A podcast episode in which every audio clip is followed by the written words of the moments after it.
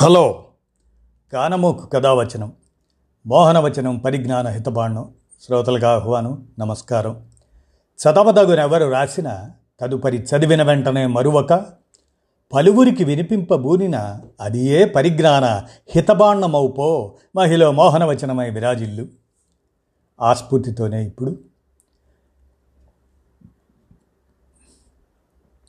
పరిజ్ఞాన హితబాణ లక్ష్యం ప్రతివారీ సమాచార హక్కు అని చెప్పాం కాబట్టి డిపి అనురాధ విరచిత శ్రీలంకలో తెలుగు రాజ్యం అనే చారిత్రక సమాచారాన్ని మీ కానమోకు కథ వచ్చిన శ్రోతలకు మీ కానమోకు స్వరంలో ఇప్పుడు వినిపిస్తాను వినండి. శ్రీలంకలో తెలుగు రాజ్యం ఇక వినండి. శ్రీలంకలో తెలుగువాడి పాగా.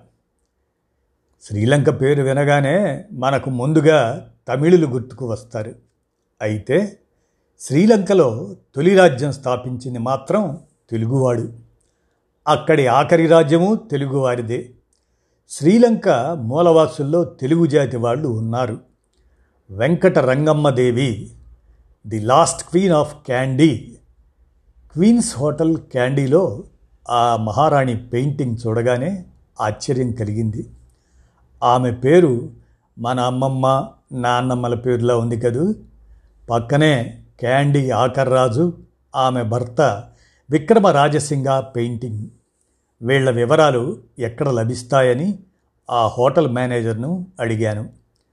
క్యాండీ ఆలయంలో లైబ్రరీ ఉందని ఆలయం వెనకే కోటలు ఉన్నాయని చెప్పాడు ఆ మేనేజర్. నేను శ్రీలంక వెళ్ళిందే శ్రీదలి దబాలిగవ ఆలయాన్ని సందర్శించడానికి. ఆ ఆలయంతో తెలుగు నేలకు ప్రత్యక్ష సంబంధం ఉంది. రాణి వెంకట రంగమ్మ ఫోటో చూశాక ఇంకా ఎన్నో ఆనవాళ్ళు ఉన్నాయని అనిపించింది.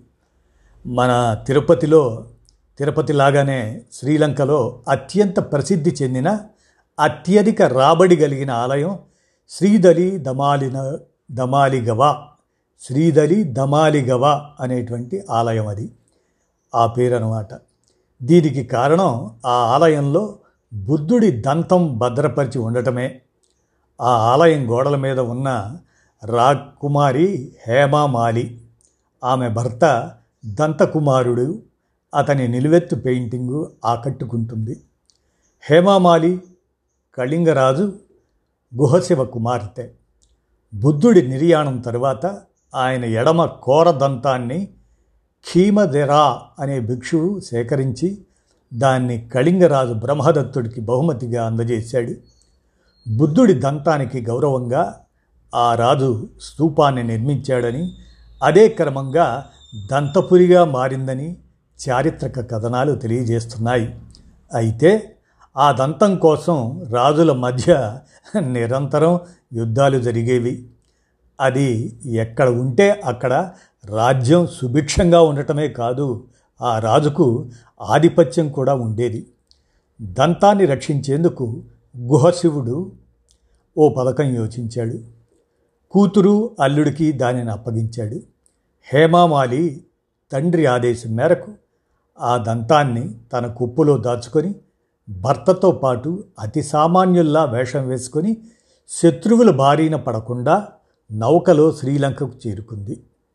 క్రీస్తు శకం మూడో శతాబ్దిలో ఇదంతా జరిగింది. పాళీ గ్రంథం దళద వంశం ఈ కథనంతా వివరంగా తెలియజేస్తుంది. దంతపురం ఎక్కడా అనే దానిపై అనేక పరిశోధనలు జరిగాయి.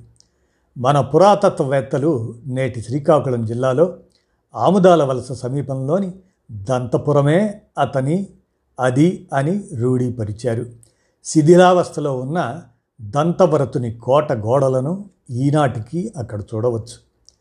రాణి వెంకటరంగమ్మ వివరాల కోసం హిస్టరీ ఆఫ్ క్యాండీ అనే పుస్తకాన్ని ఆలయ లైబ్రరీ నుంచి తీసుకున్నా. ఆ చరిత్ర తెలిస్తే ప్రతి తెలుగువాడి గుండె పరవశించిపోతుంది. క్యాండీని పరిపాలించిన ఆఖరు ప్రభువుల్ని వడగర్లు అని పిలిచేవారట. అంటే ఉత్తరం నుంచి వచ్చిన వాళ్ళని అర్థం. వారు మధురై నాయక రాజవంశీయులు. వారి మాతృభాష తెలుగు. దాదాపు రెండు వందలేళ్ళ పాటు వీరు క్యాండీని పరిపాలించారు. అప్పట్లో కండికోట అనేవారట. దీనికి కడప దగ్గరున్న గండికోట పేరుతో దగ్గర సంబంధం కనిపిస్తుంది. వెంకట రంగమ్మకి సావిత్రమ్మ అని మరో పేరు ఉందట. అలాగే సింహాసనం అధిష్ఠించక ముందు విక్రమరాజసింగ పేరు కన్నస్వామి నాయక క్యాండీని పరిపాలించిన సింహళ రాజులు తంజావూరు మధురై రాకుమార్తెలను వివాహం చేసుకునే ఆచారాన్ని పాటించేవారట. సింహళ రాజు నరేంద్ర సింగ ఆయన పిల్లలు లేకుండానే మరణించాడు. దాంతో ఆ రాజు పట్టపురాణి తమ్ముడు విజయరాజసింగ చక్రవర్తిగా రాజ్యాన్ని చేపట్టాడు. అలా క్యాండీ పదిహేడు వందల ముప్పై తొమ్మిదిలో మధురై నాయకరాజుల పరిపాలనలోకి వచ్చింది. విజయరాజ్ సింగ తరువాత అధికారంలోకి వచ్చిన కీర్తిశ్రీ రాజసింగ క్యాండీలోని కోటని దలదమాలిగవ గర్భగుడిని నిర్మించాడు. తన ముప్పై ఐదేళ్ళ పాలనలో కీర్తిశ్రీ డచ్చి కోటల మీద దండయాత్ర చేసి క్యాండీ రాజ్యాన్ని ఎంతో పటిష్టం చేశాడు. గుర్రపు స్వారీ చేస్తూ కింద పడి కీర్తిశ్రీ పదిహేడు వందల ఎనభై రెండులో మరణించాడు. ఆ తర్వాత కూడా మరో ఇద్దరు నాయక వంశస్థులు క్యాండీని పరిపాలించారు. పద్దెనిమిది వందల పదిహేనులో ఈ కోటను క్యాండీ కన్వెన్షన్ ప్రకారం బ్రిటిషర్లు స్వాధీనం చేసుకున్నారు. రాజు విక్రమరాజ సింగను రాణి వెంకటరంగమ్మను కొంతకాలం కొలంబోలో బందీలుగా ఉంచి ఆ తరువాత నేటి తమిళనాడులోని రాయవెల్లూరుకు తరలించారు. మార్గమధ్యంలోనే రాణి ప్రాణాలు కోల్పోయింది. రాజ్ రాయవెల్లూరు కోటలో బందీగా ఉంటూ అక్కడే ప్రాణాలు విడిచాడు. వారి సమాధులు నేటికీ అక్కడ ఉన్నాయి. క్యాండీలో నేటికీ తెలుగు జాతి ఘన చరిత్ర పదిలంగా ఉంది. ఆ విషయం మనదాకా చేరకపోవటమే శోచనీయం.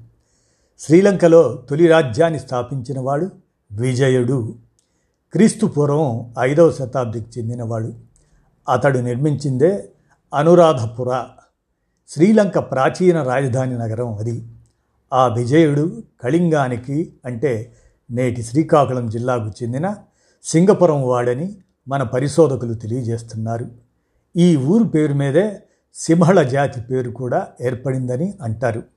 ఇప్పుడు ఆ దేశంలో కళింగ అనగానే ఒరిస్సా అంటారు కానీ ఒకప్పుడు కళింగ అంటే మూడు భాగాలు. ఉత్తర కళింగం మధ్య కళింగం కళింగం. ఉత్తర కళింగమే నేటి ఒరిస్సా. గంజాం నుంచి గోదావరి వరకు ఉన్న ప్రాంతమంతా మిగతా రెండు భాగాలు. తొలి మలి రాజ్యాల్లోనే కాదు శ్రీలంకలోని మూలవాసుల్లోనూ తెలుగు వాళ్ళు ఉండటం విశేషం. అనురాధాపుర సీగిరియా సీగిరి శ్రీపర్వతం మన నాగార్జున కొండ. డంబుల్లా తెలుగు బండ తిరగబడింది. ఇలాంటి టూరిస్ట్ ప్రదేశాల్లో పాముల్ని కోతుల్ని ఆడిస్తూ కొందరు కనిపిస్తారు. ఆడవాళ్ళు చెయ్యి చూసి జోస్యం చెబుతూ ఉంటారు. వీళ్ళందరి మాతృభాష తెలుగే పదివేల మంది దాకా వీరి జనాభా ఉంది. వీళ్ళు తెలుగు జాతి మన జాతి అని చెప్పుకుంటారు. దీవరగమ్మ కుడాగమ పుత్తళం చీమల గస్స తదితర ప్రాంతాల్లో వీరి గ్రామాలు కనిపిస్తాయి. కనిపించిన ప్రతి చోట వీళ్ళ దగ్గరికి వెళ్ళి మీరు తెలుగా? అంటే వెంటనే అవు అక్క అని బంధుత్వాన్ని కలుపుకున్నారు. లక్ష్మి వెంకటక్క సరోజ మసక్క మసన్న సుబ్బడు ఎర్రన్న సోము ఇలా ఉన్నాయి వాళ్ళ పేర్లు. పాములోళ్ళు తేబల దుగుడి తెగలవాళ్ళు. ఉపతెగలు లేకపోలేదు. కోతులోళ్ళలో పసుపులేటి పాయసం అలాంటి ఇంటి పేర్లు ఉన్నాయి. ఈ ఇంటి పేరున్న వాళ్ళు ఆంధ్ర తమిళనాడు ప్రాంతాల్లో కనిపిస్తారు. కానీ పాములోళ్ళ ఇంటి పేర్లున్న వాళ్ళు భారత నేలల్లో కనిపించడం లేదు. అలాగే వాళ్ళ భాషలో మన మూడు మాండలిక పదాలు కనిపించడం విశేషం. అంటే వాళ్ళు అక్కడి మూల జాతుల వాళ్ళని చెప్పొచ్చని యాంథ్రోపాలజిస్టులు తీర్మానించారు. పంతొమ్మిది వందల అరవైల నుంచే వీళ్ళు గ్రామాల్లో స్థిర నివాసం ఏర్పరచుకుంటున్నారు. వీళ్ళ కోసం ప్రత్యేక శ్మశానాలు లేకపోవడంతో బౌద్ధానికో క్రిస్టియానిటీకో మారుతున్నారు. మరణానికి భయపడి మతం మారటం ఎంతో శోచనీయం. బ్రిటిషు వారి హయాంలో తేయాకు తోటల్లో కూలి పనుల కోసం వెళ్ళిన తెలుగువాళ్ళు శ్రీలంకలో ఎక్కువే. నేడు వీరి జనాభా ఎనిమిదిన్నర లక్షల వరకు ఉంటుంది. మమ్మల్ని కలుపుకొని పద్దెనిమిది లక్షల మందిని శ్రీలంకలో ఉన్నామని తమిళులు చెబుతుంటారు. అలా మా భాషకు గుర్తింపు లేకుండా పోయిందని కొలంబోలో ఉన్న తెలుగు జాతీయులు వాపోయారు. ఇక్కడ తెలుగు నగర్ అల్లంపల్లి ఇలాంటి తెలుగు ఊర్లు కనిపిస్తాయి. కొలంబోలో ఒకప్పుడు తెలుగు మాతృభాషగా గల వడ్డర్లు మూడు లక్షల మంది ఉండేవారట.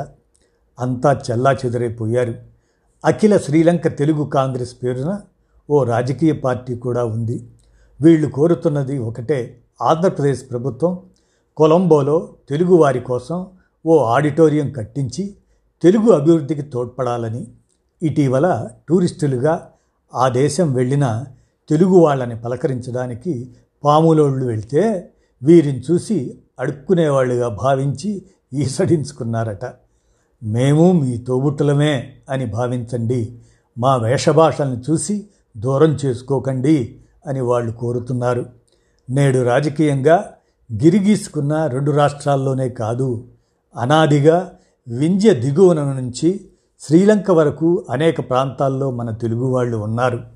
వాళ్ళ తెలుగు మనలా ఉండకపోవచ్చు. రాకపోకల్లేని కారణంగా వాళ్ళ భాష పదహారవ శతాబ్ది దగ్గరలో పద్దెనిమిదో శతాబ్ది దగ్గరలోనూ ఆగిపోయి ఉండవచ్చు.